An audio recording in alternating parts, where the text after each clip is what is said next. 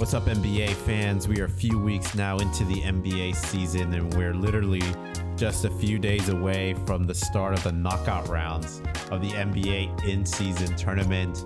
We are also at a stage, probably one of our favorite stages in the season, where it feels like certain team seasons could go in multiple directions. And there's a few whose seasons are probably already locked in as full on tank jobs, others true contenders, but many still in positions where they could either be the surprising contender or just a team that really, really just uh, got us thinking in the wrong direction. And some of those that come to mind, the Magic always seem to find themselves at the top of the standings early on. The Dallas Mavericks also find themselves in a top four seed, also a team that uh, was pretty polarizing in terms of where they would finish uh, this season based off their off season. But before diving into all that, we have to talk about the in season tournament here, Sean. And you've seen some of these group play games sprinkled in between just normal regular season games. The, the, the court looks different.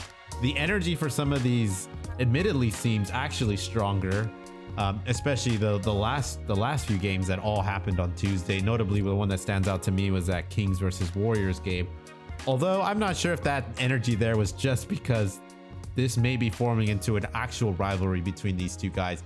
But nonetheless, uh, what have your thoughts been on all these group games and in-season tournaments? Has has momentum built for you? Are you excited about this? Yeah, I would say it has been extremely exciting and much more exciting than a standard regular season game. And I feel like the NBA has kind of gotten something here with this in-season tournament. Um, you mentioned that Warriors Kings game, and that was probably the marquee event. And even though it is a rivalry and it is, you know, there is some bad blood between the two teams and it's forming a really good rivalry outside of the in season tournament, I feel like just even having something where the stakes are a little bit higher than a normal regular season game did increase the intensity a lot. And I don't think you would have seen the Kings fighting as hard as they did if this game wasn't what it was because they were down by like 20 points mm-hmm. earlier in the game. You're like, oh, okay, the Warriors are, are trying to like, you know, run up the score, get that point differential so they can get an in season tournament. But the Kings still were able to respond, even though the Warriors never took their foot off the gas. And it made for probably one of the best regular season games we've seen all year. And I, mm-hmm. I I'm super excited to see what happens now with these single elimination games, you know, quote unquote, even though they really are still regular season games at the end of the day. They count towards yep. the win loss column. It's not like, you know, you stop playing basketball afterwards. It's like you still keep going through your season, but it does it is going to have an interesting feel. I'm I'm I'm excited to see these games. Yeah, and the one thing I was still confused on was whether that whether the whole NBA takes a pause that week and basically it's all lies on these knockout games, but it sounds like yeah, everyone just else just there plays are going games, to be yeah. Everybody else keeps playing, yeah, and the and the the schedule of those games was just released, I believe, yesterday. So it, it, it's a it's a it's a bit it's been a bit messy for me to understand everything, but now I think I feel like I'm understanding yeah. it a bit. Um, but yeah, let's let's break it down. Who who's who qualified for this? Knicks versus Bucks in the in the first round. Celtics versus Pacers. Lakers versus Suns and Pelicans versus Kings. I think the pros, I think immediately that stands out here is that we get a shot at seeing an early Eastern Conference mm. final preview here mm-hmm. with the Celtics versus the Bucks, assuming they both win their their set of games, which in my eyes, I presume they will. They both these I mean the Bucks look like they came off to a slow start and they have some things to figure out, but I still feel like they should beat this Knicks team and see the Celtics yeah. in that knockout game, which I assume should be a great one. Well, it'll be our first preview. So I think there's there's some goods here, and and we get an early look at what the what a team a new team like the Bucks looks like in a, in a more playoff environment, or at least the closest we've seen uh, playoff environment, closest we've seen in November. Yeah. I, I think these are really solid games, and yeah, I think it is going to be a little bit closer because the Knicks they have been playing super well. Like we were talking about before the show, number 5 mm-hmm. in defense so far this year, number ten in offense. They do it on both sides of the court, and you see Brunson and Randle really starting to pick it up, and the rest of this team seems to be responding along with them. But on the other hand, yeah, you are seeing Damian Lillard finally kind of figuring out his role with Milwaukee and Giannis kind of figuring out where he where he is on the floor with Dame there now. So that'll be a really fun one. And then this Pacers team is is really fun. I mean, they have they have the best offense in the league right now. I'm not sure if you knew that. They they have the mm-hmm. highest point total in the league so far. Tyrese Haliburton is is a supernova right now, and he is leading this team. Yeah. Skyrocketing past any rebuilding plans they had prior. They they are actually a contender in the playoffs now. Maybe not necessarily a championship contender, but I think this is what the advantage of the in-season tournament is is that it's not necessarily just the teams that are expected to win the championship. It's these young teams mm-hmm. Like the Pelicans, like the Kings, where you're like, eh, you know, we, I don't really think they're championship contenders quite yet, but they're these young teams where you're like, you got to look out for these guys. Like they're the new kids on the block that are going to be coming up once like the Lakers and, and the Bucks age out a little bit more. Yeah, now that you mentioned the thing, I did not know the Pacers were number one in offense, but I'm looking through their group stage victories, and I forgot about this that they dropped yeah. 157 points on the Atlanta. Gave up Hawks. 152 on the defensive end, but still crazy. yeah, yeah, this is true. I it just looks like they do not know how to score less than 120 no. points, as at least as the season has started. So I think, yeah, I think from that perspective, it is interesting. It will be fun to sort of see an early season preview of what the Pacers can do in a playoff environment because we have yet to see Tyrese Haliburton in that environment. And going into the season, I think they were that team. At least for me, that was like, I think this is a dark horse team. I think mm-hmm. this team could could finish as low as seventh and eighth, or they could finish as high as the top three and as a tier two team in the Eastern Conference. Um, so I think it'll be a hell of a battle. I'm I sure I hope that they go into it as like a way to preview what their team can actually do. Now, now on the the other end here, if you're the Bucks or the Celtics, if you lose either of these two games, are are you are you hitting the panic button here? You think if you're if you're that no, team, no, are no. you concerned at there's all? There's no, I I don't think there's any panic button associated with any of these games. It's eh, I'm not gonna say it's for fun, but it it's just a it's more of a barometer of where you're at. And at the end of the day, it's like we lost a regular season game. Big whoop. That there's mm-hmm. really no negative to it at all. Yeah, for sure. I think that's that is a, that is a way to look at it. Um, swinging to to the bads of the in season tournament, and I think Charles and these guys talked mm. about this too. Is that from the Western Conference perspective, the best Western Conference teams as of today are not yeah. in this. There are Nuggets are not in this. Timberwolves aren't in it. I can't believe I'm listing their name, but it's the truth. Respect to this team. They're the number one seed in the West right Damn now. Straight. They've won some handed games. Oklahoma City yeah. is in mm-hmm. this. I mm-hmm. think we all we all were every NBA fan was like, well, how hot is this team gonna come out the gates? And I think 50% of the crowd thought they they would they would surprise us. Yeah. And the other 50% thought maybe not, but they are surprising and they are in the top. So I think I would consider them one of the best Western Conference teams right now, but they're not in this tournament. Instead, we have the Lakers 11 and 9 at the 7th seed, Kings 10 and 7 and the Suns 11 and 7, really more middle of the pack in the Western Conference standings. Now, do you see that as a bad thing, Sean? Is that the Western Conference isn't showcasing its quote unquote best teams? This is uh, simply just a result of the way things. I mean, if we're going by TV ratings, this is not a bad thing at all. I mean, yeah, you're not. I mean, That's the I only thinking. yeah, the only negative is that the Warriors aren't in it. Then you'd get the best TV ratings, right? But the 2nd mm-hmm. your, your second choice there is the Lakers, and whenever the Lakers are involved, you're gonna get people watching it, and that's the most important thing for this in-season tournament is that the Lakers are in it. And you could even say yeah. to an extent the Phoenix Suns because of the star power with Kevin Durant and Devin Booker, as long as he's healthy, uh, kind of tweaked his tweaked his back or knee. I don't even remember what he tweaked. He tweaked something in the last game, and so maybe he'll be healthy for this. But it's gonna bring great ratings from those teams by themselves. But I I think this is like I said before a great way to showcase these teams that are like up and coming. You know that have kind of overachieved a little bit in when the stakes have been a little bit higher when it has been an in-season tournament game the Pelicans and Kings they've they've shown up and they and they've shown that they deserve it. And the Kings, I mean, for what it's worth, they were a three seed last year. So I mean, just because mm-hmm. their overall record isn't quite where the Nuggets, Wolves, or Thunder are right now, they still belong in the same conversation. And so I'm I'm glad that they're there also. Yeah. I think the biggest winner here would be the NBA and obviously the NBA fans. If we can get the energy behind this and we find ourselves, obviously, Lakers Suns, I think is going to be a heck, heck of a storyline because you got LeBron mm-hmm. versus yeah. KD. I think that storyline is going to get pushed. Lakers versus Kings, that'll be great. But I think the ultimate one there is the path is also Lakers versus yeah, Celtics for the old and I hats. Think it feels like all, yeah, right there, the old hats, the old rivals come going at it to compete for this new championship, quote unquote, this new trophy. I guess yeah. you could ma- does, mainly call it. So, as a Laker fan, Alan, does it is it bittersweet at all if you know the Lakers make the final of this tournament and 39 year old LeBron is forced to play an 83rd regular season game.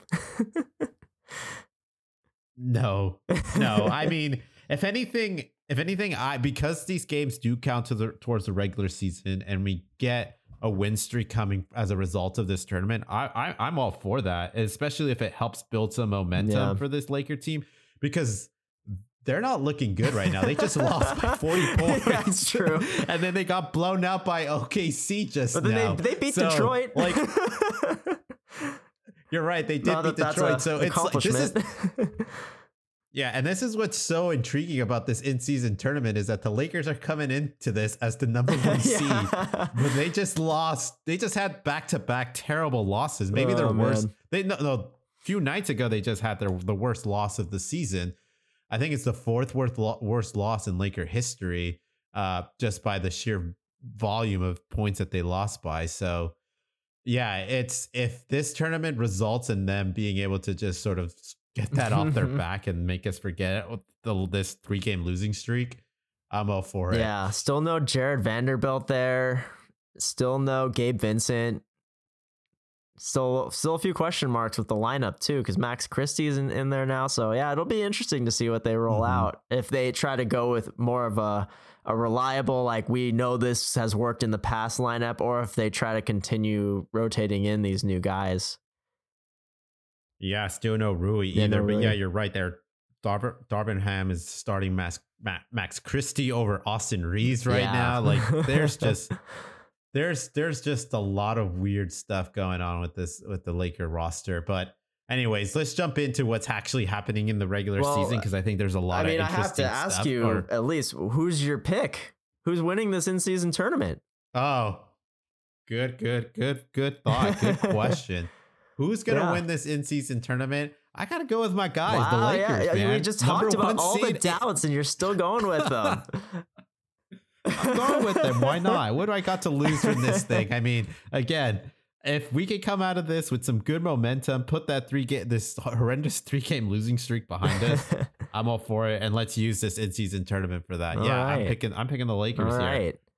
So I'm gonna give you my my I'll say diehard NBA fan dream scenario for me would be Pacers Kings final.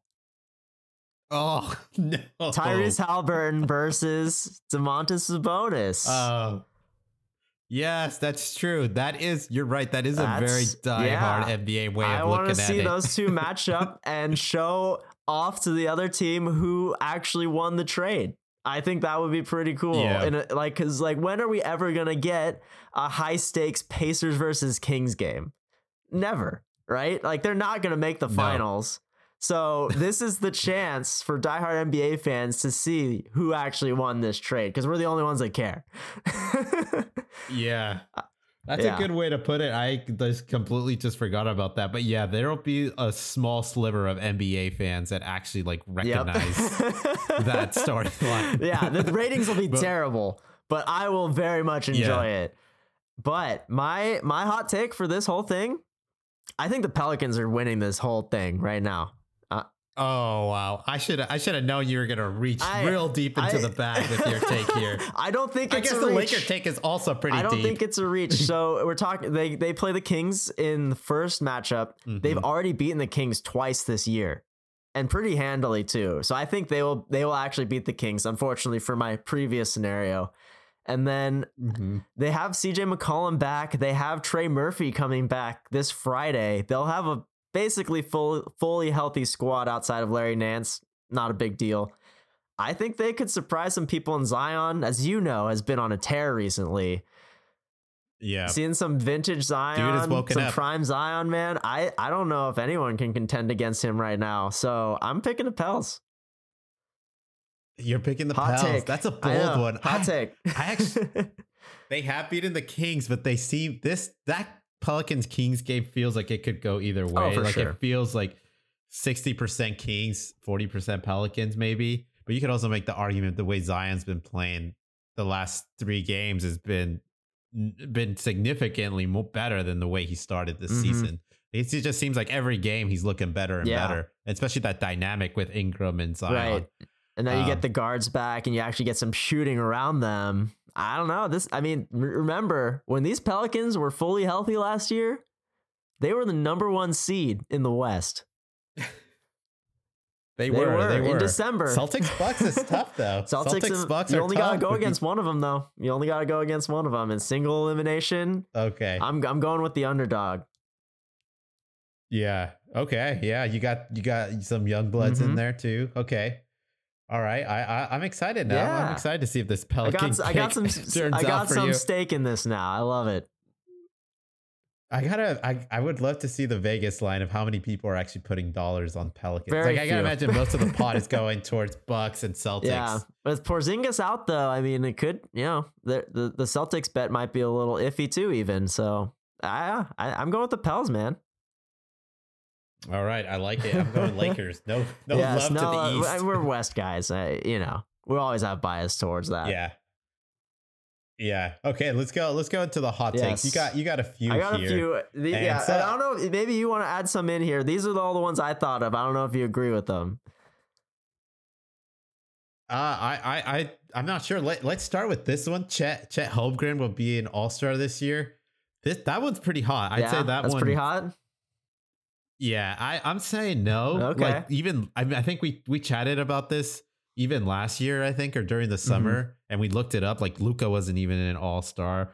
Uh, LeBron wasn't even an All Star his rookie Yeah. year. Like it just does not happen. Yeah, like it's, just true. like it's very difficult. even if even if these guys play lights out, it just seems like whether it's media or coaching bias, like guys just do not get voted Yeah. in. And is Chet Holmgren the guy that's going to break that? Ah. No way, not from so my side. That, the, the difficult part for me, and this is why I'm saying I think he will be an All Star this year. The difference between him and LeBron and Luka is that the Thunder have a significant winning record, which is not something that Mm. Luka or LeBron had their rookie years. Even if they had slightly higher numbers, maybe Chet Holmgren is actually contributing to winning basketball. His numbers are great, and that's don't discount those at all. I mean, he's shooting lights out from the field in in his what how many games has he played so far this year? Like 18 19 games. He's averaging 17 points on 48% shooting but 41% from 3 so mm-hmm. that that is pretty fantastic if you ask me. Yeah. So there's going to be a few spots here that's going to come down to the wire, right? And mm-hmm. is Chet Holmgren going to take that spot over Victor? Like, because I doubt it's going to be Victor and well, Chet that victor's taking. i mean his No. numbers are slightly better but the team is so bad and he's not like he's not doing enough to help them win but chet is doing enough to help them win and i don't know he just has that you know winning attitude about him too and i, I feel like Mhm. people are really latching onto that as well he he is actually vaulted over Wembanyama for odds for rookie of the year now too so Mhm. with all that in mind, I mean, he I think he's got rookie of the year right now. And I feel like just if the Thunder keep continuing to do what they do, it's going to be very hard to be in January and be like, is Chet Holmgren not an all star with the way he's been playing? Uh, it's going to be a very, and people are going to vote for him too, because we love seeing an exciting new star just like up and coming like this. Yeah, I, I, I'm, I'm not, I'm not, I'm not going to jump on that boat with you, Sean. But That's an interesting. It's an interesting Yeah. case you've brought I, for sure. I though. mean, The winning if, will be someone's the gonna X do it, I feel like he could be the guy. Yeah, it's just I, I just can't wrap my head around the NBA circle really picking Chet to be that guy Yeah, to break that seal and it not be Victor. right. I know it's it's tough, but the records, man. It's all about records. Yeah. This one is this. I love Yeah, this I one. The Clippers will not even make the play-in tournament. this one's Mm. rough, and I've watched a few of these Clipper games uh, just because uh, you know they're West Coast time, so I find them as I'm winding down for the day, and they've lost some heartbreakers. Uh, and then they made, and it looked like they were getting some momentum. They make the James Harden trade, and things just don't look very good Nope. but they've they've been they've been gaining some some some rhythm. Yeah. But it does seem like the only teams they beat are the bad teams and some of the more decent teams they've struggled to really compete against. Especially that Nuggets game. That Nuggets game was I was hoping you weren't gonna bring that one up. That, That oh my Nuggets game- god, dude. It took me a while to to watch to be watching that game and then realize, oh shit, like the Clippers are getting We're getting like they're, demolished. they're they're not yes by red with no the, with the to a Nuggets team that has no Aaron Gordon, Jamal Murray, or Jokic. yeah, three like, best players out, and we somehow get Mhm. decimated by them. And it's just, I think that game was kind of the reason that I added this as a hot take. Because Uh-huh. this team just has so little fight, and we just lost a game against the Warriors tonight where they didn't have Chris Paul or Andrew Wiggins or Gary Payton. It's just like you see them do something really good against the Kings where they actually get a pretty solid win. But there's even a caveat with that because the Kings were playing a back to back off that Warriors game where they're playing, you know, 48 minutes. And you, you see the Clippers come back here and just get clobbered by a, a shorthanded Warriors. And you're like, man, this team started three and one before the James Harden trade. Like we looked very good. Mhm. Like all like having like Nico Batum and Covington just supporting George Westbrook and Kawhi seemed to be working out super well. But between yeah James Harden, Terance Mann coming in and getting a bunch of minutes and just looking pretty bad, honestly, in most of it. And granted, Harden's looking a little better. Terance, I, I've given up all hope on Terance Mann. We should have just given him to the 76ers. I don't even know what we're doing with him Yeah. but it's just I don't believe that this team is going to get much better than what it's been doing. It it's hard to see the path forward when the offense that they run is completely isolation based. Like they have no Mhm. rhythm on offense. They they seem to just kind of be a my turn your turn. I hate the my turn your turn type of offense. I just feel like it doesn't work, especially with aging superstars. It's just it's sad Yep. because Kawhi Leonard is playing fantastic basketball. And it's all getting wasted because Paul George is in a shooting rut and James Harden is just, you know, trying to do things his body can't cash the checks for anymore. West Yeah. Westbrook moving to the bench might have helped us win a few games to let James Harden play a little better, but his game has suffered immensely. He was actually playing pretty well in those first four or five games for us before Harden got there. I was stoked on that. Yep. But yeah, just the makeup of this team, I just and the way that the West is too contributes to it. Like there's Mhm. there is 10 solid teams that they do have to compete against right now. And I, and that even includes the Houston Rockets somehow where I just feel like their record at the end of the day might not be good enough. Um so yeah. yeah, it, it, winning I could see them just going 40 and 42 and missing out. Yeah, it's it's tough. Like you like you were saying, I was just looking at Westbrook's per game breakdown here, and that whole first set of set of weeks, like he was scoring in double figures, consistent 28 minutes to 30 minutes, 24 minutes off the bench. Mhm. Or not Oh, off yeah. the bench, but just playing Yeah. time. And then ever since the Harden trade, it's just been a fluctuation of 17 minutes here, 13 minutes here, 20 minutes here. It's hard to get consistency from a guy like that when his minutes are not consistent.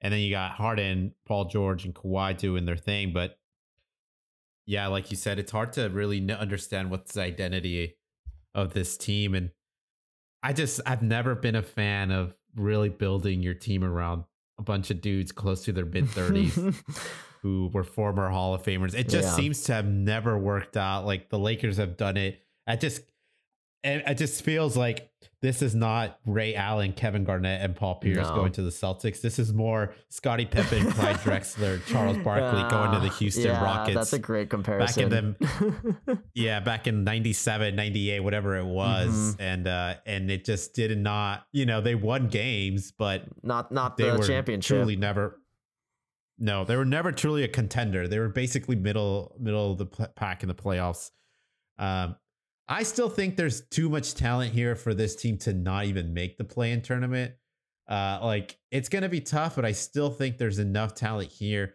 for this team to sneak in and make that play in tournament or or run you know or finish with the seventh seed i don't think they can get the six or above but I think there's enough there still to make the play in tournament, Sean. I'm not giving up on the on those boys. Yeah, I, I like I said. I mean, I does part of me actually believe this to be true? Maybe a little bit, but I yeah, obviously, if the Clippers don't get the 10 seed this year, like that is probably the most catastrophic franchise that ever exist. And some people would already argue the Clippers are, but yeah, it, Yeah. it is. It just looks very bleak right now. And you look at all the teams above them, and you're like, man, like are they gonna pass any of these teams? Because like right above them right now is the Warriors, the Suns, like maybe the Rockets. Maybe the Rockets drop off. I, I hope they do for the Clippers' sake. But I- Yeah. yeah, at this point, like they just look a lot stronger than the Clippers do. All of those teams do. Yeah, the Rockets are definitely not the cakewalk that they were last year. That's for sure. Um, so moving on from there, Tyrese Haliburton will be first team All NBA. I actually don't think that's a hot might take, be pretty Sean. I cold. actually okay, thought I was. yeah. Yeah, I, I think it's just it's a that- shocking sentence to read. Like if we were looking at this a year ago, that would be pretty crazy. Yeah, I think so. But even going into the summer, I thought I thought Tyrese was headed for a big year in terms of and making all NBA does not seem like a hot take to me. Like I think I, I would have I full I would have fully agreed with that four months ago, and I still agree with it today. Yeah, I mean that's the thing though is that like did any of us think when that trade happened with the Pacers that Tyrese Haliburton was going to become a top 2 NBA guard in the league? Top 2? I, I don't know about top two, but I knew there was potential for him to level up his game, especially after the first set of games once he got put the Pacers jersey on and he just just Yeah. stat loaded and he was just on a tear. And that Pacer, I mean, I, I don't know if you remember, but like that Pacer team ended up winning a few games. Oh and yeah. All of a sudden, Miles Turner's season also seemed to have turned around. Like the once- trade once rumors went that, I was like, away. okay. Yeah, exactly. It was like, okay, this guy's the real deal. Mhm. Like he's actually making his teammates better, and Yeah. he he's His- like doing he's he's productive on the basketball yeah, court. his IQ, his ability to shoot the 3. He's an he's another 41% three-point shooter like Chet Holmgren where yeah, Yep. he's and he's dishing out 12 assists a game right now, which is just absurd. I think it's like two assists Mhm. higher than the next guy in the league. And I think there's only two guys in the league that even average over 10 assists in a game right now. So it is very apparent that he is having a huge impact on the court right now. Obviously, Pacers doing well in the in-season tournament bracket. And I honestly don't I, don't know any guard that is playing better than him. Steph Curry included, Luka Doncic included. I, I don't think there is. I Yeah. think he is the best guard in the league right now. It, it's it's crazy to say. yeah. What about Shai? Shai having a better Shai, year? I don't ooh, have that- like I don't I mean, numbers. he's got the points on him for sure. So that might be close. Dude, it would be pretty cool to see Shai and Tyrese be the first team all NBA backcourt. That would be pretty wild. Yeah. I mean, I think if they if their teams are in the playoffs, like you know where they are Mhm. now, like they would. I feel like there's no strong Yeah. argument against them. And, which is wild mean, because we're talking about we're talking about them taking over Luka, who Luka was supposed to be, you know, like the next big thing, the next Magic Johnson, and you have these two guys Mhm. that like everyone kind of underestimated. Yeah. Yeah, this is this is it's a it's a great time right now. I mean, we might have to come up with a new category where we thought 50, 40 and 90 was elite offensive production. It still is. Like, It still is, but like Tyrese is a 50, 45, 90 guy. Like 45 from three is pretty, Yeah. pretty wild. We'll see if he can sustain it, but I mean, that's just in pretty, pretty insane with on eight on eight three point attempts. Like, Yeah, watching his yeah, seeing stuff. his shooting percentage on a nightly basis and how consistently it is over 50% with the like shot selection that he has. It's crazy, man. He's just such a smart player and he's so he's so much more talented than anyone gave him credit for. And it, it just goes to show Yeah. that like it is so stupid to like discount a player in the draft just because they're not 18 or 19 years old. Like this guy came into the league Mhm. at 22 and now he's the best player in the league, like one of the best players in the league like 4 years later. You're telling me you wouldn't want that on your team? It's ridiculous. Yeah, I forgot about the the the basically the the oohs that were coming out Right? of draft night when yeah, the Kings it's like we've up. seen it over and over again now where it's like guys like him, guys like Jalen Brunson, you know, like everyone Mhm. discounts them for being four year guys. And it's like, no, like they they can play, man. They're they're better than a lot of these dudes that you're drafting ahead of them. Yeah, 12th pick in the 20 in the 2019 draft. Yeah. Uh, crazy stuff.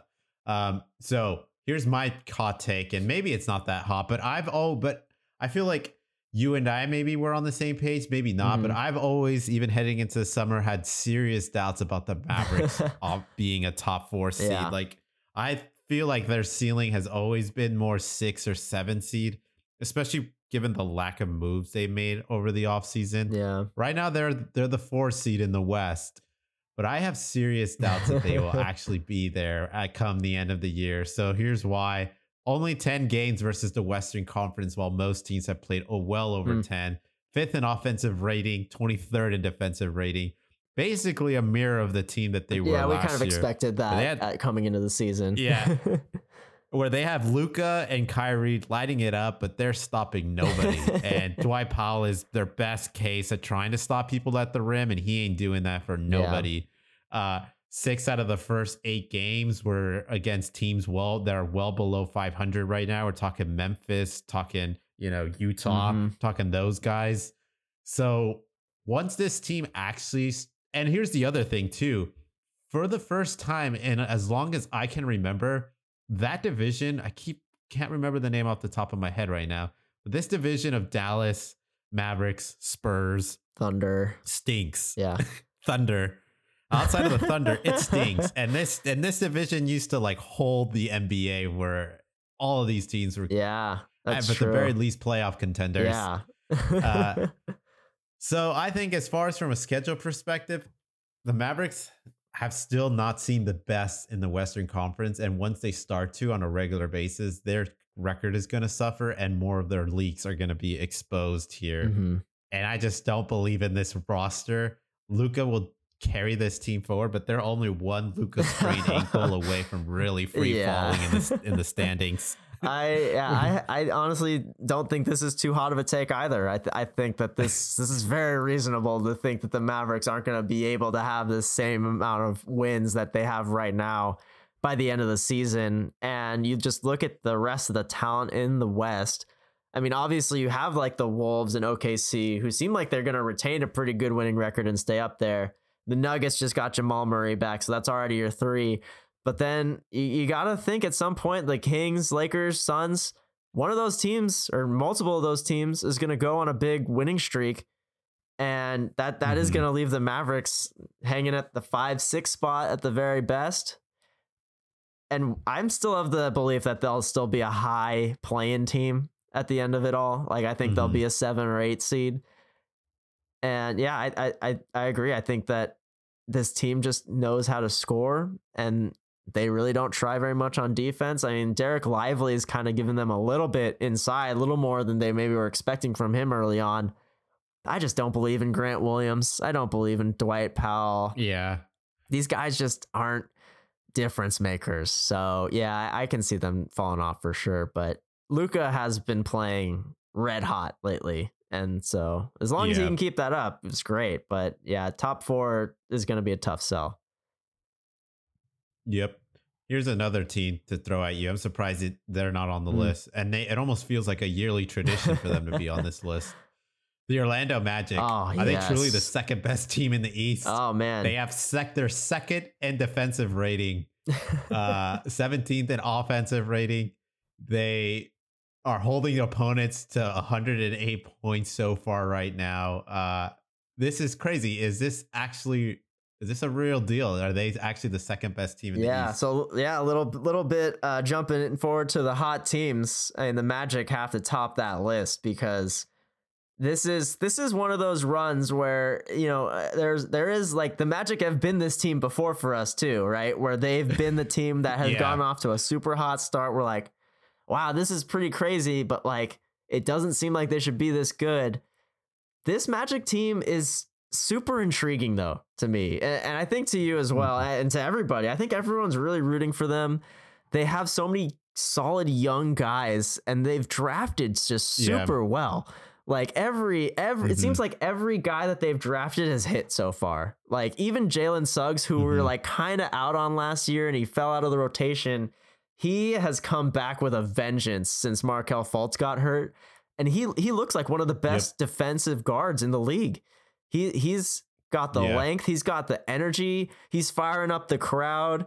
He's throwing lobs to Cole Anthony and trying to re-impersonate the D Wade LeBron vintage yeah, picture I did see that. and it, it's so fun to see this team succeed, man, because it's been a long time coming. And guys like Cole Anthony, who have ridden out the, the dark days of, of this Magic franchise, like are finally getting to have their time to shine. And it's so good. At the end of the day, though, this this Mhm. team is not. It just doesn't scream contender to me in any way. Like they're just not. It doesn't Nope. seem like they should be ready yet. Uh, so I, I can see them also like the Mavericks falling down the standings quite a bit. I don't think that's going to be super surprising for anybody, but this team's going to make the playoffs. I, I think they will make it.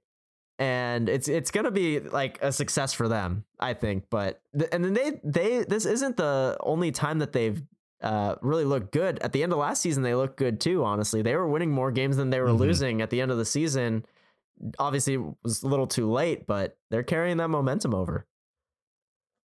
Yeah, eight game winning streak, the longest winning streak current, the Mhm. longest active winning streak in the NBA right now at the second seed, second best defense in the in the NBA, and yeah, I mean every single guy up and down this roster seems like they're having a career year, and they're doing this without Wendell Carter Jr., who's also out, and Markelle Fultz as well. But yeah, I mean when you talk about a contender, there's always like a certain criteria, right? You got to be top five, elite in certain categories, either in offense or defense, and you got to at least have one All NBA guy. this team Has none. does not have anyone. Banchero's the closest, and I think he's still yeah, few years you'd away. hard. and Pr- he's got some question marks I too. mean, who is an all star on this team? Even not even like a top fifteen guy. No. Is there an all star? Is Banchero an all star? I don't think so. Not yet.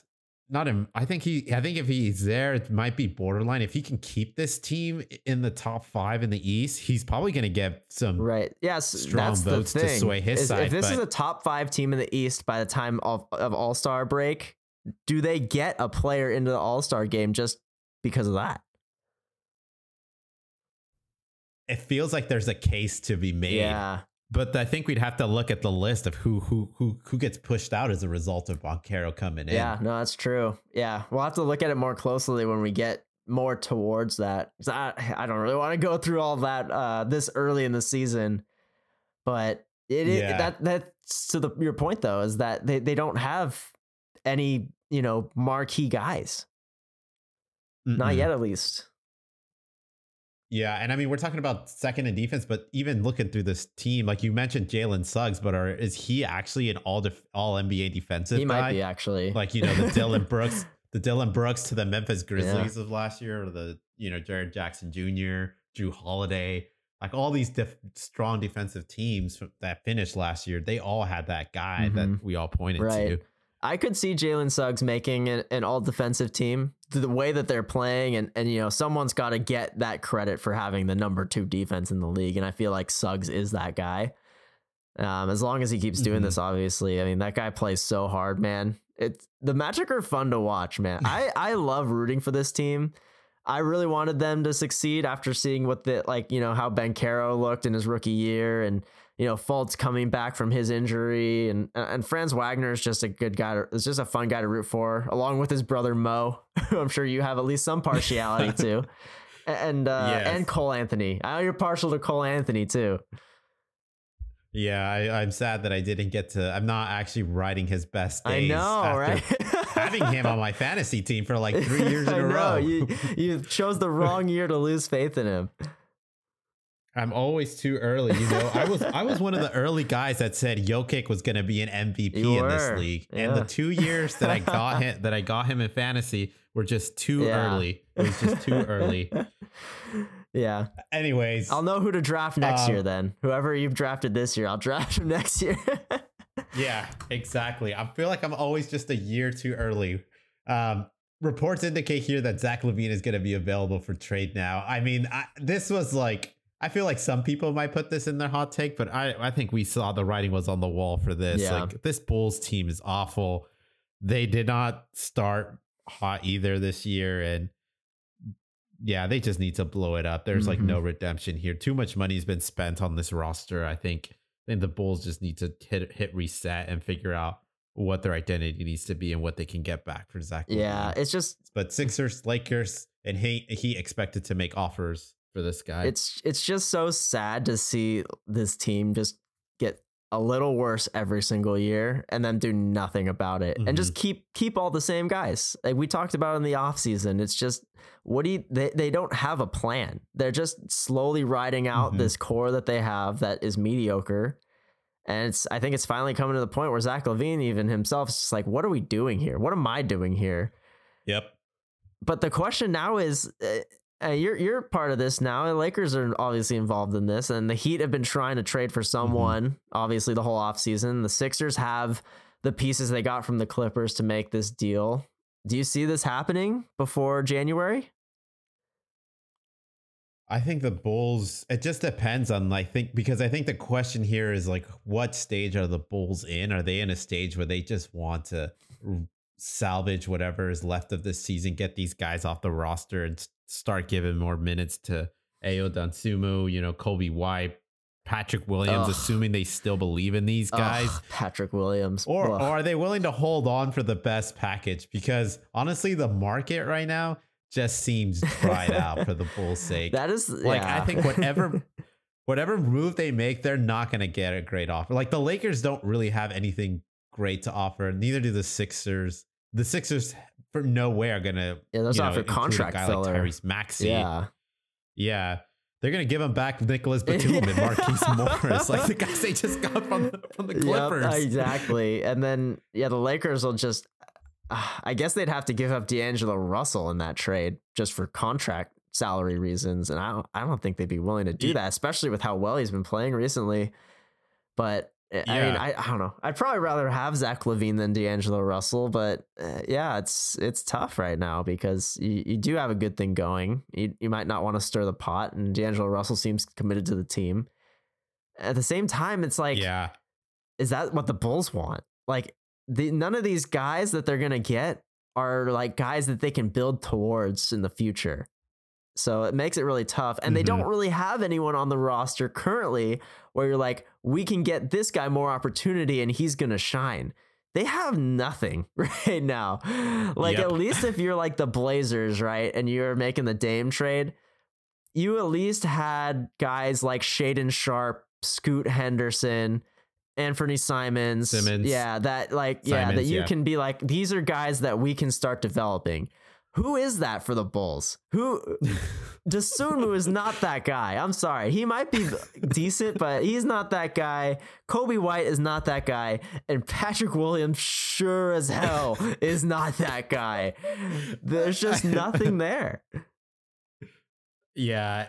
Yeah, yeah, and that's the thing that the Bulls have to like figure out. It's like, do they just want to hit the button, be the worst team in the NBA, and just and just ride out the free hot dog nights at American Airlines or United Airlines Three dollar Arena? tickets. Yeah, three dollar tickets, buy one get one free. like just you know, just put the head down and just get through the, the, the dark days and get that Oh. number one pick, or Or I mean, do you just keep writing out this the misery of Oh, this man. team of guys that don't want to be there? Because I think like yeah, if you rush to a trade now, the the market's bad, Mhm. and it's I don't think it's gonna get any better. I think if there's peop, if there's players that maybe the best teams will put out their best cards for, it's more of a Siakam uh, if he becomes available. Guys like Yeah. that, guys like that, and hot take here, maybe if Lauri Markkanen becomes available and Utah realizes they're not as bad as they want to be, Oh my gosh. So Uh, they they tank even harder than they already are. tank even harder. They would be so bad without him. I mean, they are right now because he's been hurt. Yeah, but I don't. I just don't see teams really putting out ridiculous offers for for Zach No. LaVine, and none of the contenders I think have any strong pieces, especially now that you know Dame's just got Dame got moved, Mhm. uh, Harden got moved, like all these guys already got moved, like. You you just you're coming into a dry market. Like I don't know what Bulls management was thinking. They should have done this well well into the summer. yep. We said it time and time again. But if you had to guess, which team would be most likely to trade for him? Which which team would be most likely to make a trade happen? I should say. I just I just think it's gonna be a team that's not obvious to us. Maybe the Knicks, maybe Mm, um the Knicks maybe is probably intriguing. that would be intriguing, actually. Maybe you can get like an RJ Barrett back in return. Yeah, I don't know if RJ Barrett's it would have to be an RJ Barrett or Immanuel Quickley. Like maybe they feel Immanuel Quickley, you know, they can upgrade with move RJ Barrett to the three, Hmm. Zach LaVine to the two. Oh, they yeah, or yeah, they could even get rid of Julius Randle. You know, if they Randle for, for LaVine. LaVine, yeah, they might do it. I don't know if I would do that, but it's it it is possible. I mean, I'm just I don't know. Maybe I'd like would the Wizards make a swap? no, what would the Wizards here, do with Zach LaVine? they're trying Like, to be just- so bad, and they're doing it very well. hmm Yeah, I'm running a blank Yeah, as like what teams have assets to to do something. Maybe the Warriors can convince the Bulls to take Or Wiggins Chris if, Paul. if his season continues. Chris Paul. Oh, and I think we chatted about this during the summer that the Warrior that the Warriors were could be a dark horse team for DeMar DeRozan Yeah. or uh or Zach right, LaVine. just swap them straight up. Yeah, Chris Paul. Yeah, or Wiggins straight up for for LaVine. Yeah. That would be insane if that. I think most of the NBA would revolt if oh, that happened. definitely. It's in the cards. Yeah. It's in the Yeah. cards. It's a possibility. the salaries could match for sure. yeah. Um. What about you? Is there any place you see Zach going? No, honestly, I can't think of it. And it- yeah, maybe that's the problem. Maybe the, Bull- the Bulls don't know who to trade him to, so they're just standing still. Yeah. Exactly. Big deal of forgetful here. LaMelo Ball sprained ankle out indefinitely. Oh, Man, this brutal. is this is kind of a big deal, I Mm. think, for this fan base and this franchise in general because it just they cannot catch a rhythm, and they just have such a uh, a team that seems like they should be good, but they just have some bad characters on that roster. Yes, they do. Ma- I mean, Miles Bridges is coming back and playing, and I watched the, their win or their loss today against the Nets, or did they win that Uh, game? they lost. I don't know. It, or no, ah, They it was like a one point It- game. Yeah. They won it. It was a close one. Regardless, it was a fun game to watch. It was fun to watch these guys play, but the character issues that they have on this team just gives me such a bad taste. LaMelo Ball seemed to be the only bright spot, and you know he already lost all of last year. So for him to go down with another injury, and obviously his brother Lonzo is also out indefinitely, it just it just puts a bad it just puts a a, a tamper, I think, on the Ball brothers who have sort of been on the storylines and, and basketball circles for so many years, and Mhm. just feels like neither of them can catch a break here to put Yeah. together some strong seasons. And it sucks too because LaMelo Ball is really hitting a stride in the season too. Like his numbers were going crazy. Like they were like Luka Doncic level numbers. And that wasn't translating Yeah. to wins necessarily, but for him, I was like, wow, like this guy's getting back to his all star form. Like that's so great to see. And so just as- to sustain another setback like this, like it's becoming a trend, unfortunately. And you know, these Ball brothers, like their dad, their dad might have trained them into the ground growing up. Like they, that they Yeah. their their legs just might be toast because this just keeps happening to them, and it's it's just getting worse and worse every year. It just seems like they're so fragile. Like I watched the play where LaMelo got hurt, and it's like, yeah, it looked like he twisted an ankle, but it didn't look like so bad.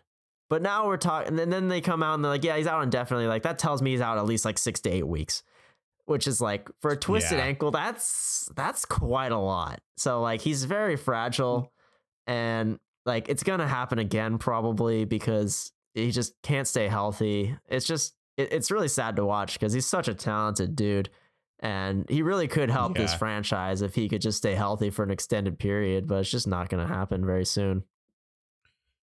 Yeah, I mean, I'm looking at the. I forgot that they beat the. They managed to beat the Celtics last week, and uh, that should have been like a big game changer for their season. But instead, because LaMelo goes out, they've they dropped three games in a Yeah. row after that. So that that it's just. I think it's a big deal in Mhm. that. That I think this is a turning. This is a crossroads in their season Right. where they could have gained momentum, but they lost it.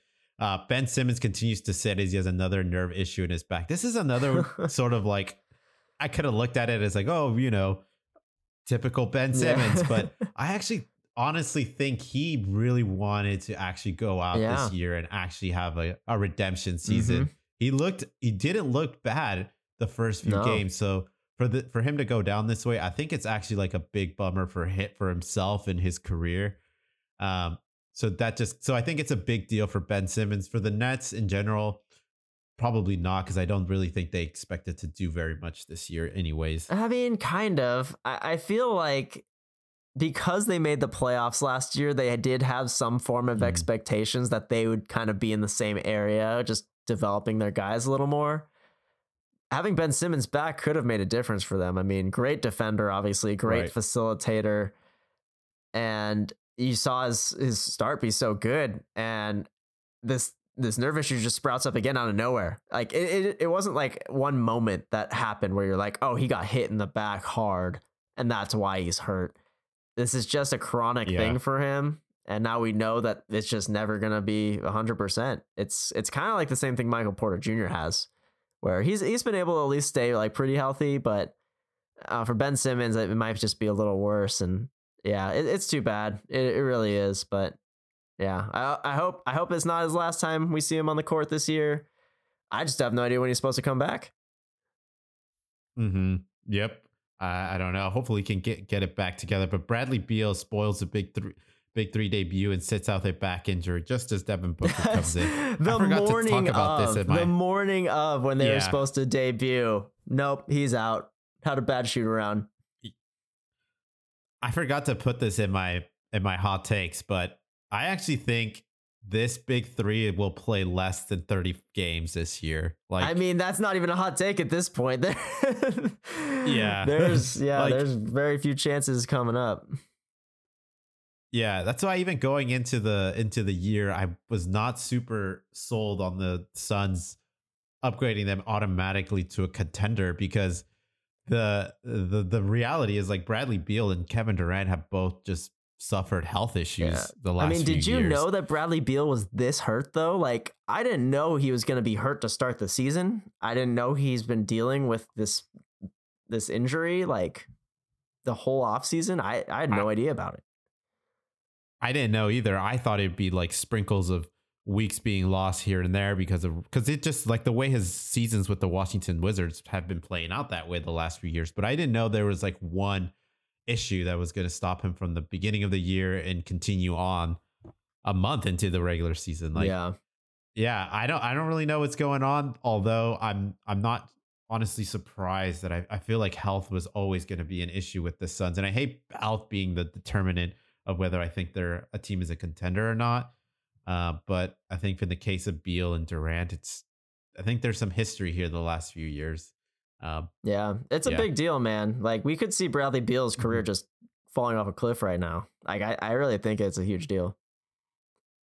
yeah, I think it is a big deal in terms of like if the Suns want to see them as see themselves as a contender with such a tough Western Conference, you know, it'll be tough to get them to secure home court advantage in the playoffs without without a full squad to you know win help win some of these regular season games, especially because at at some point, like I feel like Durant is gonna lose weeks of time. Like I don't think he's gonna play uh 75, 75 to 82 to 80 games. Like I definitely think he's going to hit the 65 game number Right. again. Uh, so it's just a matter of like when those games are going to be lost. Can you have Beal? Can you slide in Beal to help you know stay afloat through throughout the the, the regular season? Yeah, yeah, we'll see. Yeah, yeah, it's it's unfortunate to watch. I, I want to see these three play together. Yeah.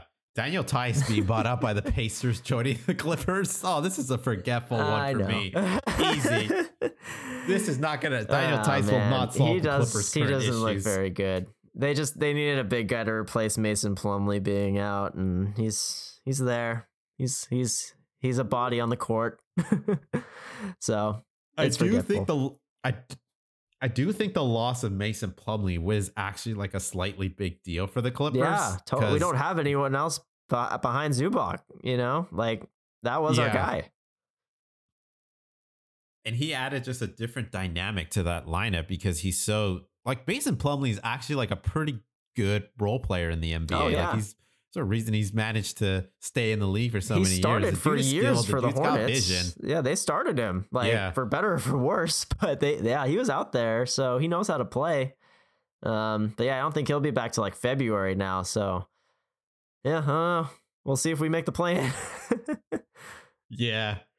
This one, This this, is one's this big one's deal. this one's this is a Yeah. huge one. Josh Giddey facing allegations of dating a minor. I think this is a huge Mhm. deal, and it's not just for Josh Giddey or Oklahoma City. I think it's a huge deal for the NBA, um, where like you have this, thi- like just the NBA in general. Obviously, also Josh Giddey and the crime itself. Are you surprised that he's still for me- playing during these allegations?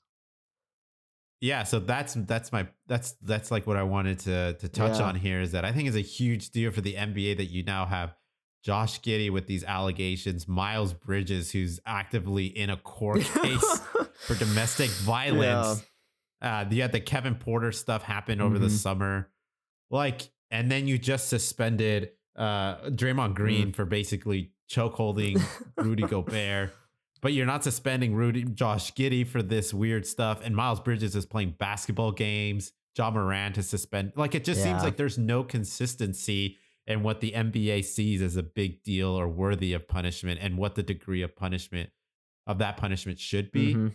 And and where and where do you actually begin uh, to begin to serve out punishments? Is it during allegation stage? Does or once someone's been proven to have committed that? Like it's just Yeah. the, I just feel like it's throwing the NBA in such a weird spot. But as fans, it kind of gives you a bad taste watching some of these guys play the right game. because it's almost like you're you're trying to like forget about what's happening off the court right you're like oh yeah it's fine like we're just Mhm. playing basketball but it's like i don't know it, it i guess there's continuity in that they're allowing the guys to play that haven't been proven completely guilty yet it's like Gideon and, Yeah. and Bridges are both in the middle of their cases, whereas you know we saw Draymond chokehold Gobert, so he gets punished. We saw John Morant have a gun, so they're just guilty.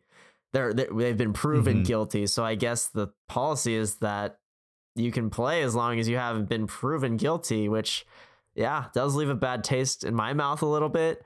Um, I- Mhm. yeah, I, I don't I don't want to be the the pointing fingers guy, but it's it's just it's weird, you know, because they're not even addressing it. You know, if, if Josh Giddey was to come Mhm. out and address it, I feel like people would be more comfortable with him out there on the floor. But it's hard. Like if you're an OKC fan, like can you root for him? Like in the middle of all this, I don't. I, I should have asked. Oh, we have an OKC fan. We should have asked him that. But it's just it's weird, man. It's super weird. Doesn't feel right. Right. Yeah.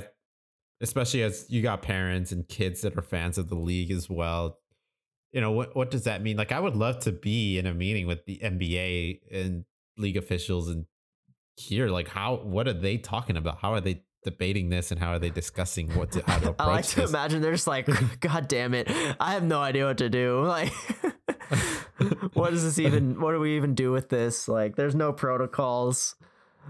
Maybe we'll just wait it Yeah, out. and I- yeah, Yeah, and I feel like back in the 90s and like even the early 2000s, some of these stories could probably just be hidden under the rug, right? Because it's Yeah. like the New York Times would be reporting it or some of these more news cycles would be reporting it, but now in this era of social media, it's like the blog spaces, the YouTubers, everybody that touches the NBA mentions this and talks about it. Like Mhm. the NBA can't, PR team can't proactively try to hide these news from the from their hardcore sports fans, Yeah. their hardcore basketball fans. Like it's just so in your face that you have to, I think, address it. But it seems like the NBA is going the other way of basically seeing how this plays out before saying anything And I'm it. very curious if he is found guilty of the, the of the allegations, what the punishment's going to be. Is it going to be on the same level as Ja? Is it going to be worse? I don't I don't know because with, in Ja's case, he was only breaking the rules of the league. In this case, Mhm. this is him breaking the rules of the United States. So Yeah. that seems a lot worse. So I, I I don't know. It would be a huge deal if Josh Giddey just can't play for the Thunder at all this year. That would be huge. Um, yeah, Mhm. man, this, yeah, there there hasn't been a lot coming out in the most recent days, but there, yeah, some something's got to come out soon with this because it's just I, I'm very uncomfortable with it just being on the back burner during this whole week and just watching him play games and being like, oh man, like we got to come to a resolution on this quickly. Yeah, I, I agree as well. And OKC is in the middle of having a real breakout year with their team. So to have this also lingering in the back of their minds, like it's also kind of I'm sure it's got to be disruptive in terms of like is Josh Giddey gonna if like if this team manages to finish in the top four and they're legitimately a tier two contender here, like they're gonna need every Right. ta- every piece of talent that they can get, uh, you know, to to to make it out of the first Oh, yeah, round, second round, 100%. and knock out the Nuggets potentially. Um, cool. Talking of staying on the Western Conference though, hot teams. We have we have to talk about this team, the Timberwolves. Three game win streak, number one seed in the West. Just I honestly have not been watching a lot of Timberwolf games Neither have I. because I just did not believe that this team would be doing this. Like, you know, in our season preview, the X factor here was how was Karl-Anthony Towns going to actually adjust his game to Rudy Gobert? And were we ever going to see the defensive player of the year version of Rudy Gobert? We touched on the injuries and the backaches and issues that he had last year. And, you know, even even despite KAT not being there, Rudy Gobert just did not dominate last year the way we thought he No. would with KAT not being there. But this year, Rudy Gobert, it seems like he's climbed his way back to Utah Jazz, Rudy Yeah. Gobert. And Karl-Anthony Towns has sl- taken a slight backseat, but he's also adjusted his game to where he can actually be effective. And therefore, that's resulting in actual wins for Yeah. this Timberwolves. and here they are. Are they? Are they? A, are they it? Is this really a tier one or tier two contending team? It's it's crazy, right? I mean, you look at it on paper and it doesn't seem like it, but Anthony Edwards is him. Like he continues to Mhm. improve every single year. I think right now he's up to 26 points a game this year, which is two more than he had last year. Um, he's improved all his percentages, um, points, rebounds, assists. He he is the bona fide leader of this team now. I feel like the transition has finally happened where like you said, KAT has given him the reins to the team. It's his team to run. And he looks fantastic out there. He's playing tough, gritty basketball night in, night out. Gobert's block numbers are back up to what they were in his Utah days. And they're, they're winning against, you know, some high quality opponents too. Um, are they the number Mhm. one seed? That's a tough one. I don't know if they'll re- retain that the whole year, but I mean, based off of where they ended last year and how much fight that they gave the championship Nuggets team in the first round of the playoffs, they are for real. Yeah. Like th- this is no fluke at all. Like I think that they will definitely be a top three seed this year, and man, they they could easily win a playoff series or two, find their way into the conference finals. Yeah. And I'm with you on that. And that's why I don't, I'm glad we didn't put this in the hot take category, category earlier because it's just funny. Like, I'm just thinking back to the conversation during the season preview where we talked about how KAT's numbers really dropped with him moving to the four spot and playing around Rudy Gobert. And now I'm looking at his numbers and they're back up to where he was. I mean, the point volume is not there, but that's probably not a bad thing. Like Mhm. he's back to shooting 50% from the field, 40% from three.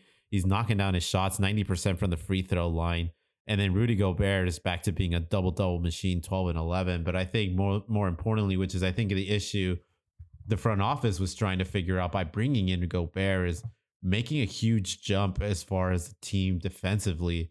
And they're the number one defensive team in the league right now. Dang. And I never thought there'd be a day. I'd see a day where the Timberwolves were the number one defense, and right behind them would be the Orlando Magic. Crazy. Like, this it's is a, it's a but this is 2023. the- yeah, the league is changing, and I, I love to see some of these teams finally finding their way into being relevant. You know, because we've been talking about the Mhm. Lakers and the Celtics and the Bucks and the Sixers for years now, and it's it's time we started talking about some of these other teams that are finally collected enough young talent to actually, you know, make a splash. Yeah, exactly. And here's another tidbit here also on Towns, which I think when we were talking about the previewing of this team is like how Gobert was going to help Towns and Towns' personal fouls per game is slightly down. There you go. So the dude is staying on the ground because this dude could not be a defensive centerpiece because the man just fouled so fouled the ball so Mhm. much. But he's staying on the floor, and that duty has now moved on to go. And you want to know one one other guy that's getting undervalued in all of this too is Mike Conley. Still at it, mm-hmm. man. Still doing his thing Yeah. at as good a, as good as he's ever been. Honestly, obviously a lot less usage, but he hasn't missed a single free throw this entire year. He's a hundred percent, and he's averaging less than one turnover a game as the starting point guard for this team, which he's averaging about six assists, 0.8 turnovers a game.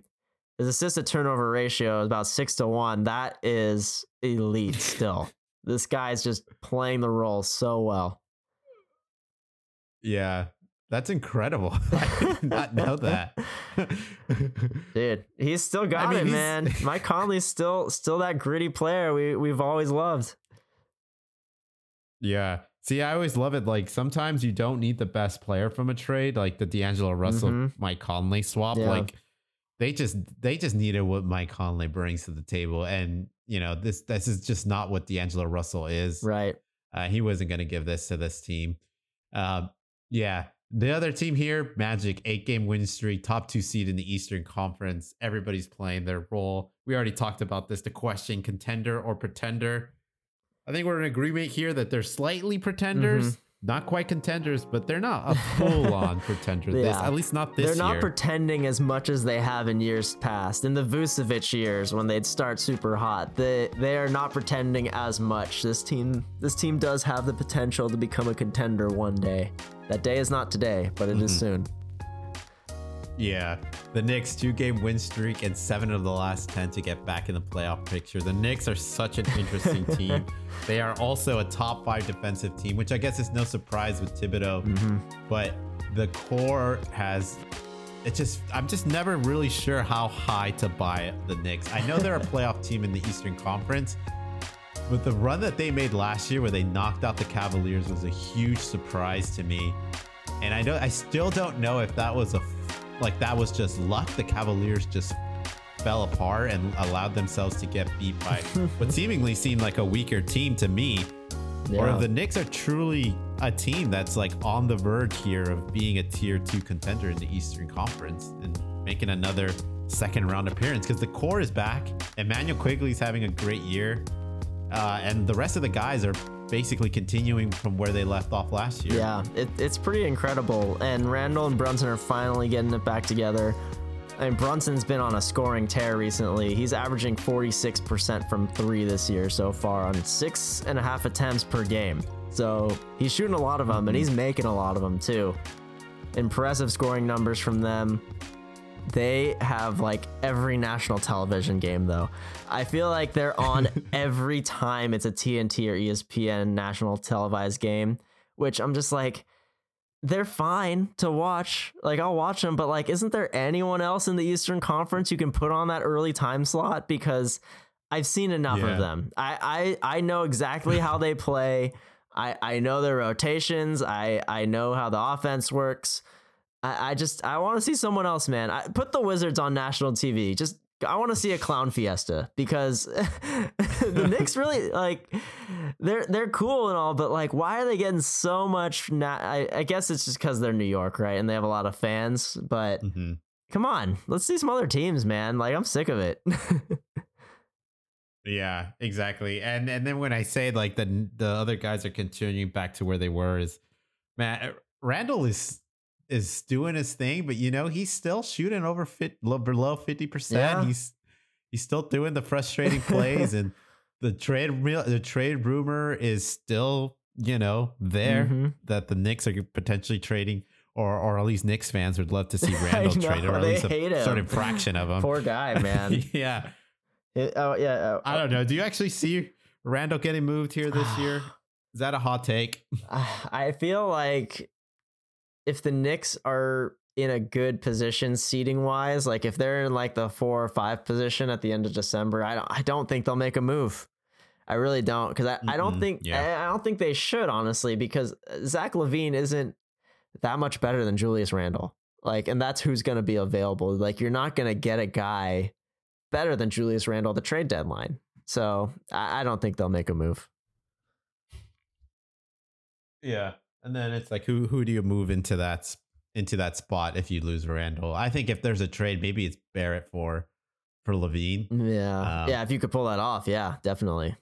You'd probably have to throw in someone like Yeah. Quickley or Grimes in there too, just for salary. But yeah, I don't know. I, I think they'll stand pat. I mean, they're they're they're playing well right now, so I I don't think they'll complain. Yep. Sinking teams, Chicago Bulls Yeah, losing talked eight of their that. last ten. yeah. I mean, Patrick Williams is not having a breakout year despite how many people want to wish this. Remember when he wanted a hundred Uh, million dollar contract in, in the offseason? Kiss that Mhm. goodbye, my friend. You might not even get you might not even get an NBA contract next year. Like this is like who's gonna give it to him? He's just not good at anything. Yeah, I don't know. This is a team too that we should talk about. The Warriors losing seven of their last ten. Steph basically somehow playing, continuing to play lights out as one of the top guards in the NBA, top ten, like a top ten player. Every year, I think he's he's ready to fall out of that range, but dude keeps proving me wrong. Like Mhm. he still does enough to just where we can't forget about him. But like the rest of the Warriors team is really starting to fracture. And the one that I did not see coming is Andrew Wiggins just completely falling off, like just seemingly out of nowhere. No injury really to report on, no change in role. It looked like maybe the Kuminga thing was was was you know impacting that, but even Kuminga is playing better. But there is no like this is there is no Kuminga breakout No. happening here. yeah, I guess there is a little bit of a Wiggins injury. He he slammed his finger on a car door today, so he had a little ouchie there, and he couldn't play. they ended up winning the game Yeah. against the Clippers anyway. But I mean, yeah, I, I, like I, I can't remember if we talked about this on a podcast before, but it just seems like he's not all mentally there. Like it doesn't seem like Mhm. his his mind is fully on the game of basketball. There might be some off court issues he's dealing with that. I mean, I know he was dealing with some last year too that like kept him out for like Yeah. half the season. So uh, yeah, there might there might be a bunch of stuff going on with him. It might not get resolved this year. Klay is just washed. Like I, I Yeah. think I think we're in agreement there. There's no recovery for this man. We're not going to see some miraculous second half of the season like back to vintage Klay. And Draymond, uh, Mhm. Draymond just gets angrier every year, man. Like it's just getting, it's getting to this boiling point now where we're just like, dude, just every every game now it seems there's something he's barking about, someone he's trying to push around. Like it's just not, it's not contributing as much to winning as it once did. Yeah, he totally blew that game for them against the Kings Yeah. by, you know, his antics, his flopping antics, complaining to the ref. Like he just turned the tide and he got the crowd back in it for mm-hmm. the Kings. Like, I mean, maybe like they had control of that game and it just felt like the crowd going behind them just really aided the Kings and hell, just knocking down some absurd shots Yeah. in the at the end yeah, there De'Aaron Fox was to get nuts. them the final win. Yeah, and Malik Beasley just hitting that ridiculous off the backboard oh, shot. uh, you- maneuvering Malik Monk. Yeah, yeah, yeah. Malik Monk, Malik Monk, yeah. Not Malik Beasley. Yeah, but on the Klay Thompson point though, it's just when when Klay's shot was not dropping, like Klay was such a such a formidable guy to have out there just Mhm. because he can match up with almost any guard or small forward. But when his shot's not falling and his legs are moving slower than ever, it, it, it's tough to watch him out there. there is, yeah. just not be the, the same productive guy that he is. And who are you swapping in for him? Like you have Moses Moody and Jonathan Kuminga, which are solid, but they're not great. hmm And a lot, honestly, isn't being said about how the Warrior front Warriors front office has really blundered the last few years of like the opportunity that they had to extend their dynasty. Like it almost felt like they were going to be such a Chico team hmm by having those picks, and they have somehow blundered them. Yeah. The offseason moves they've made. Like the only reason they're still relevant is just because Curry is so great and and Draymond Green for a bit there. Yeah. I mean, I'm assuming you're talking about the James Wiseman pick more than anything as far as uh, the picks that they had. But Exactly. yeah, that, that one will live in infamy on that in that franchise. And then Jordan Poole, all the antics there, obviously. And Mhm. And Kuminga and Moody, man, yeah, they're just they're not blossoming into the players that they, they could have been. They, those, those guys, they they showed promise early, but yeah, it's just it's one of those things where they they maybe they have a mental block or something that's preventing them from actually like reaching their potential. Um, but yeah, it's I don't know. It's it's gonna be interesting to see where they end up. I I, I think that it's gonna be very hard for them to get out of the playing seating area. I'd be very surprised if they ended up any higher than seventh. I I would be too. I think Curry's too good to let this team fall out of playoff contention, but I don't think he's great enough without any without any support Yeah. to really get them out of the that play-in area. Uh Pistons Oh, 16 man. game losing streak. Not a single win in. November. Oh, this is why Monty Williams is getting paid big bucks to be there, but there's many problems Yeah. that Monty Williams cannot fix. This this roster, man, uh, it is just designed to lose. The general management has, I mean, if the Wizards, or I mean, sorry, not the Wizards, the Warriors, if the Warriors have failed to in their drafting, the Pistons have definitely at least matched them in their just prowess in terrible draft picks. You talk about I mean, I guess they're not terrible, but like they're none of them are really panning out and they've also had very unfortunate lottery luck most years where they're the worst team. They end up getting the fourth or fifth pick instead of the number 1 pick. And the one pick that they Mhm. did get in Cade Cunningham is one of the least efficient shooters in the entire league. And I don't think he's had a single game where he shot above 500. and yeah. it's just yeah it, it's hard to watch them. I mean they they got absolutely demolished by the wizards where I mean, it's not like the wizards were riding any hot streak. They were on a nine game losing streak themselves and they made the pistons look ridiculous. Yeah. Yeah, and it, there's just like so much inconsistency with the lineups that Monty Williams is throwing. Like I've watched the to be few fair of these it's games, like not the he's full trying to figure out like what the hell do i do with all these guys i don't even know Yeah, I, I like to me in my eyes, I think you commit to Jaden Ivey and you s- you you start him and you just move Killian Hayes to the bench, but there's this weird dynamic where Killian Hayes still takes up majority of the minutes. Uh, I think Jalen Duren seems to be a bright spot, so he's taking up a lot of the center Mhm. spots. But even Isaiah, he's there's still like a flip flop there between Isaiah Stewart, Duren, and Marvin Bagley. The only Mo- sure yeah, spot stop- is why is Cade he playing so much Marvin Bagley? Like, there's just no reason to play this guy. I honestly think that Isaiah Stewart, even like, he's not he's not the solution for them, especially in the starting lineup. Mm-mm. Yeah, I think there's a lot of like weird general managing dynamics happening Yeah. here with with the with the front office and Monty Williams, where I think the Pistons really don't want to admit that Killian Hayes or like Isaiah Stewart are signing Marvin Bagley We're were bad, bad moves. moves. Yeah. So they, I feel like they're not holding a gun to, to Monty Williams, but essentially being like, okay, we're paying you big bucks. yeah, So you got to try keep playing our guys so that we don't admit that we did bad. Because I don't see why Killian Hayes should be No. playing 26 minutes still this right. season. It's like this the yeah, like the starting lineup should be Ivey, Cunningham, Ausar Thompson, who they moved to the bench today. They moved Ausar Mm-hmm. Yeah, Thompson. He's exactly. been like the one bright spot for them. And he gets 13 minutes in the loss against the Knicks today. And I would probably put in Jalen Duren at for sure starting center, and then Isaiah Livers is probably their best Yep. bet at power forward. I would move Jack. I would move uh, Isaiah Stewart to the bench. That would be my starting and lineup, it- and yeah, just they. I don't think they've ever tried that one. Mm-mm. And I think it just sucks that Ausar Thompson, who probably is the better player out of all these guys, well, second to Cunningham, has to you know take a lesser Yeah, has to take a big hit in minutes because when you have sort of these priorities to play like Killian Hayes, Stewart, and Bagley, and then Jaden Ivey too, there's very little minutes to go Right. around, especially when all these guys kind of have suffer from the same deficiencies. Like they're all terrible scorers, terrible shooters. yeah. They hustle, but this team needs actual skill. So is this team going to?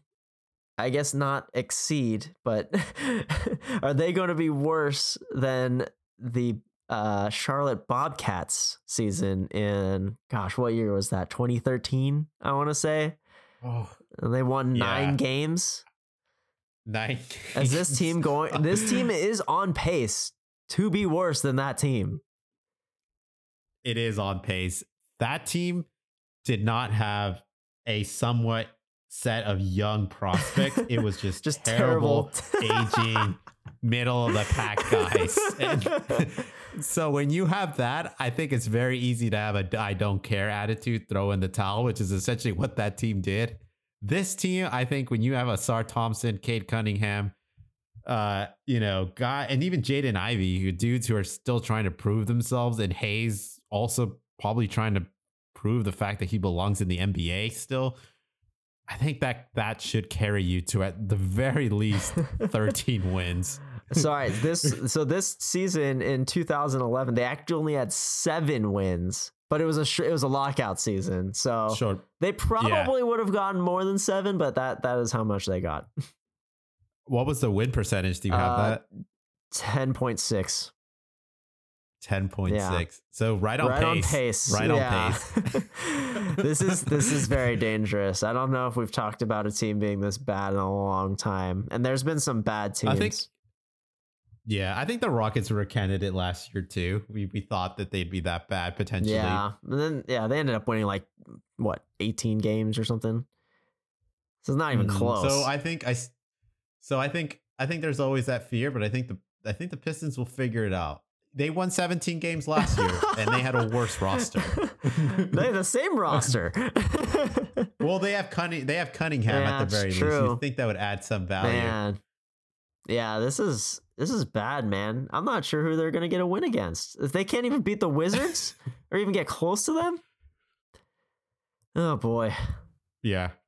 I think once management can accept that they messed up with their signings and picks and they and they let Monty Williams play the just the best guys, I think they'll, they'll manage to get some wins. but yeah, best performances here. Victor Wembanyama, 25 minutes, 7 for 17, 20 points, 11 boards, 4 steals, and 6 blocks in the loss against the Nuggets. Man, Victor's been putting together some package of good Yeah. games and some package of okay games. And I think that's just what what it is to expect, especially when the Spurs uh, point guard duties fall to Sochan, who has never played point guard, and Tre Jones, who may be a point, maybe a Backup point, point guard. guard. He's- he's got the build. Yeah. He's got the build of a point guard, Yeah. but I don't know if he's truly a point guard. Right. But he's the second best option on this Spurs team. Yeah, it's it is actually impressive the numbers that Wemby is putting up with the lack of talent and just the horrible management of this team around him.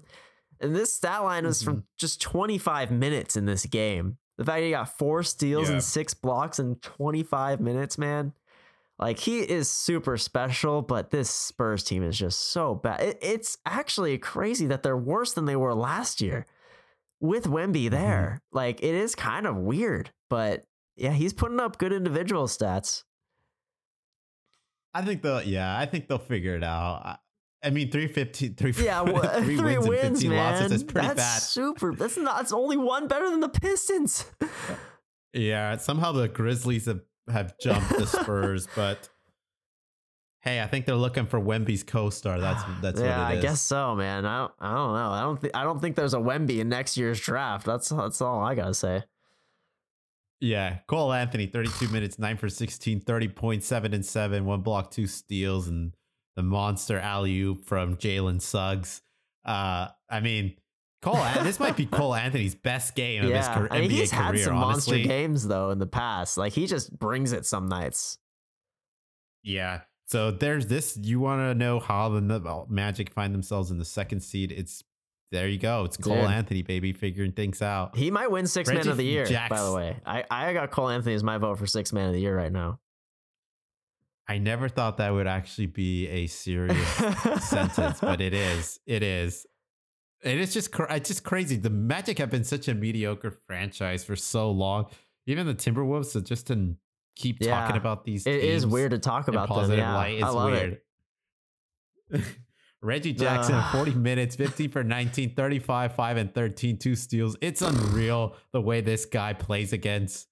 Like, Reggie Jackson must be the most emotional human being out there. Like, this dude gets up for whenever he plays against Westbrook. Like, Yes. even when he was a Clipper and, and Westbrook was on the Lakers, like, he would have some monster games. Mhm. Like, and there's something there. I don't know what it is. Obviously, they played in OKC and West and Jackson really had no interest in re-signing there, even though OKC was like a top three team in the West.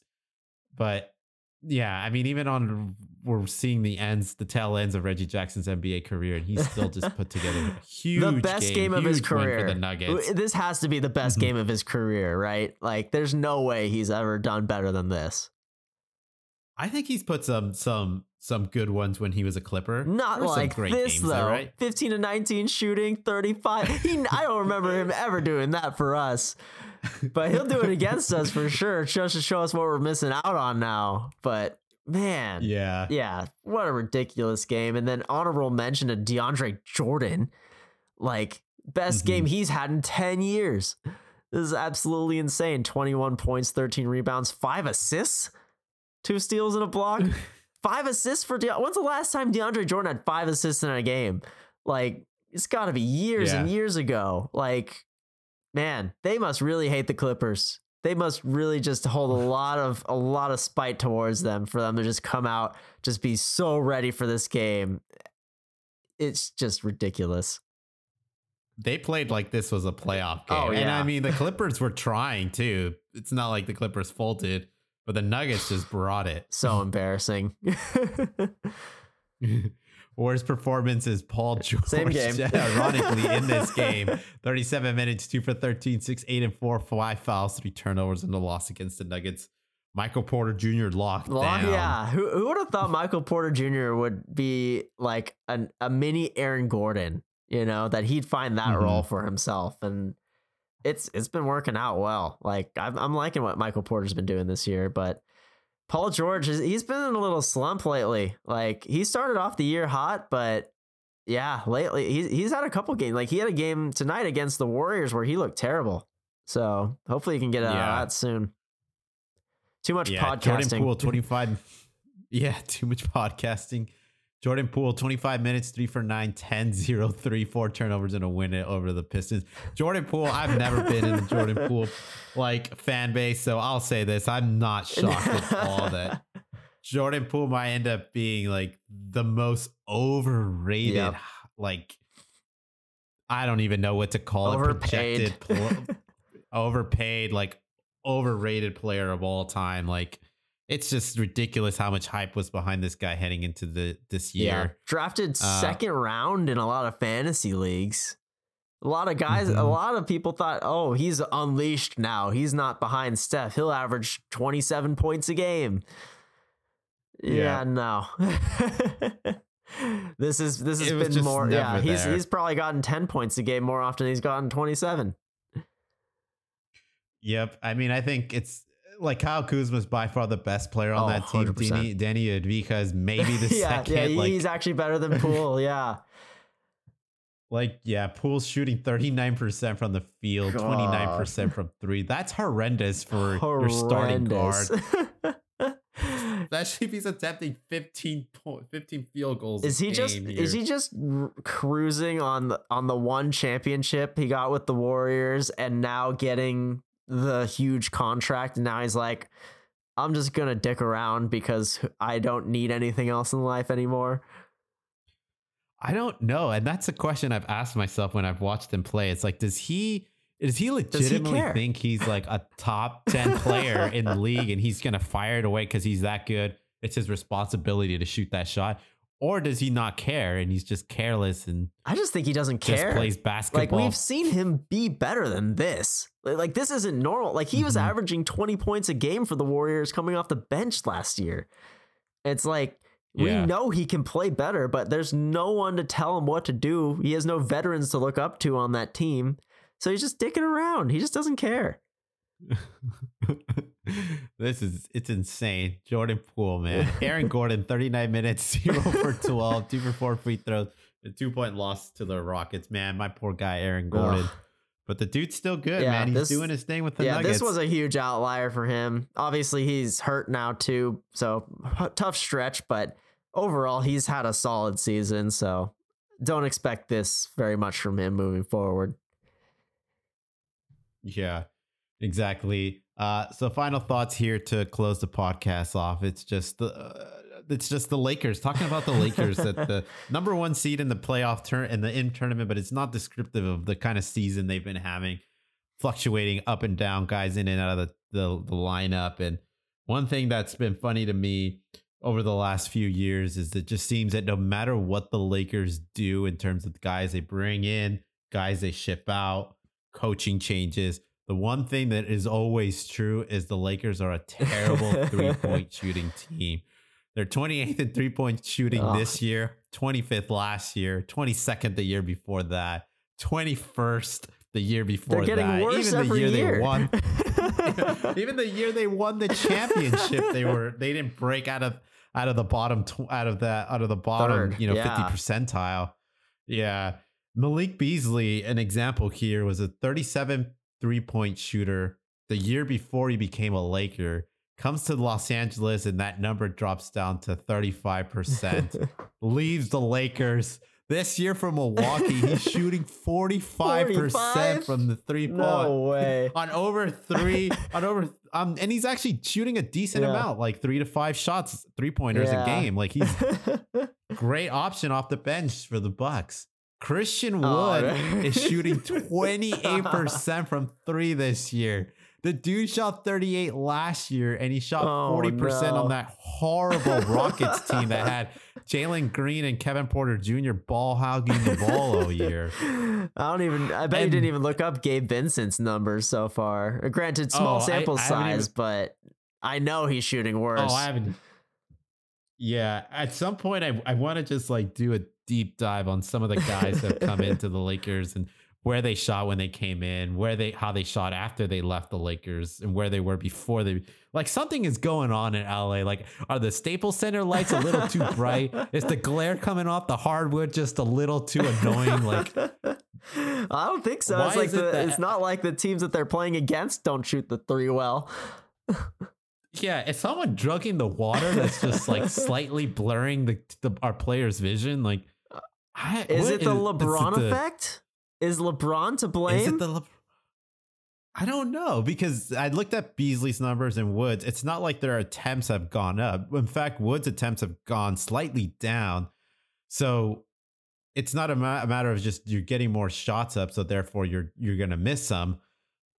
I just I don't really understand. And if it is the LeBron effect, it seems weird, right? Because you would think having the gravity of LeBron and AD would open up those more three point shots, especially in the case of Christian I Wood think it's coming yeah. from such a terrible situation. It's less about the opportunity and more about the pressure of impressing LeBron. that seems to be the thing. That seems to be the like thing. you're just thinking in the back of your head, like, crap, that was such a great pass LeBron gave me. I better make this count. Oh no, I missed it. Thought about it too hard. Yeah. and granted, like maybe there's a further deep dive in like how many of these shots are open, like at the rate of open three point shots decrease for Christian Wood. Like maybe it maybe we're maybe LeBron is not actually opening up a lot of wide open Yeah, threes for maybe. these guys. yeah. I, I would think he is, Yeah. but Maybe yeah, not. I don't know. Yeah, But we'll have this- to we'll do a deep dive at some point this season because I don't think it's going. And maybe they'll they'll get out of 28th place in three point shooting, but I don't know if it's going to get much better than that. Yeah, I don't know if after this many games, if you yeah, you actually make a jump from 28 to like top 10, like unless something crazy happens, like you get Tyler Herro, I guess, on your roster. Even then, yeah, who you probably get worse too. Yeah, exactly. But that's the final thought here. I don't know what the Lakers are going to do about it. Rob, it's obviously been at the top of Rob Pelinka's mind because every offseason the last few years, I think he's made moves to try to improve that. yeah, It's not working out this year. Will it get better? Possibly, much better. I don't think Yeah. so. But the Lakers will have to figure out how to work around that, just like as they have the last few years. and one years. thing I remember people talking about was Anthony Davis was going to start shooting more threes this year.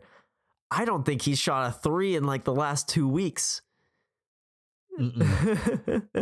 Yeah, it, it's it seems like the the the bubble seemed to have helped so few players, and Anthony Davis was one of those guys. Yeah. Like he has not shot the ball the way he shot it that year at all in any of the last few seasons. Even this, even last year during that conference final run, he mm-hmm. he was strictly a defensive, close to the basket type of guy. Yeah. So I mean, they they've done pretty well without the three point shooting, but yeah, you're gonna have to do better than 28th place probably. Yeah, and someone needs to look investigate what's going on in Staples Center if it's something something physical in yeah, that. we need some place. investigative journalism. yeah, exactly. Well, thanks everybody. That's it for us, and we'll continue breaking the season down as we continue on, and of course, we'll we'll have our eyes on the knockout rounds next week of the in season tournament and and chat through who who who gets to win that wins that thing and and what it may possibly mean for their season. Yes, sir. Looking forward to it. Have a good week, everybody.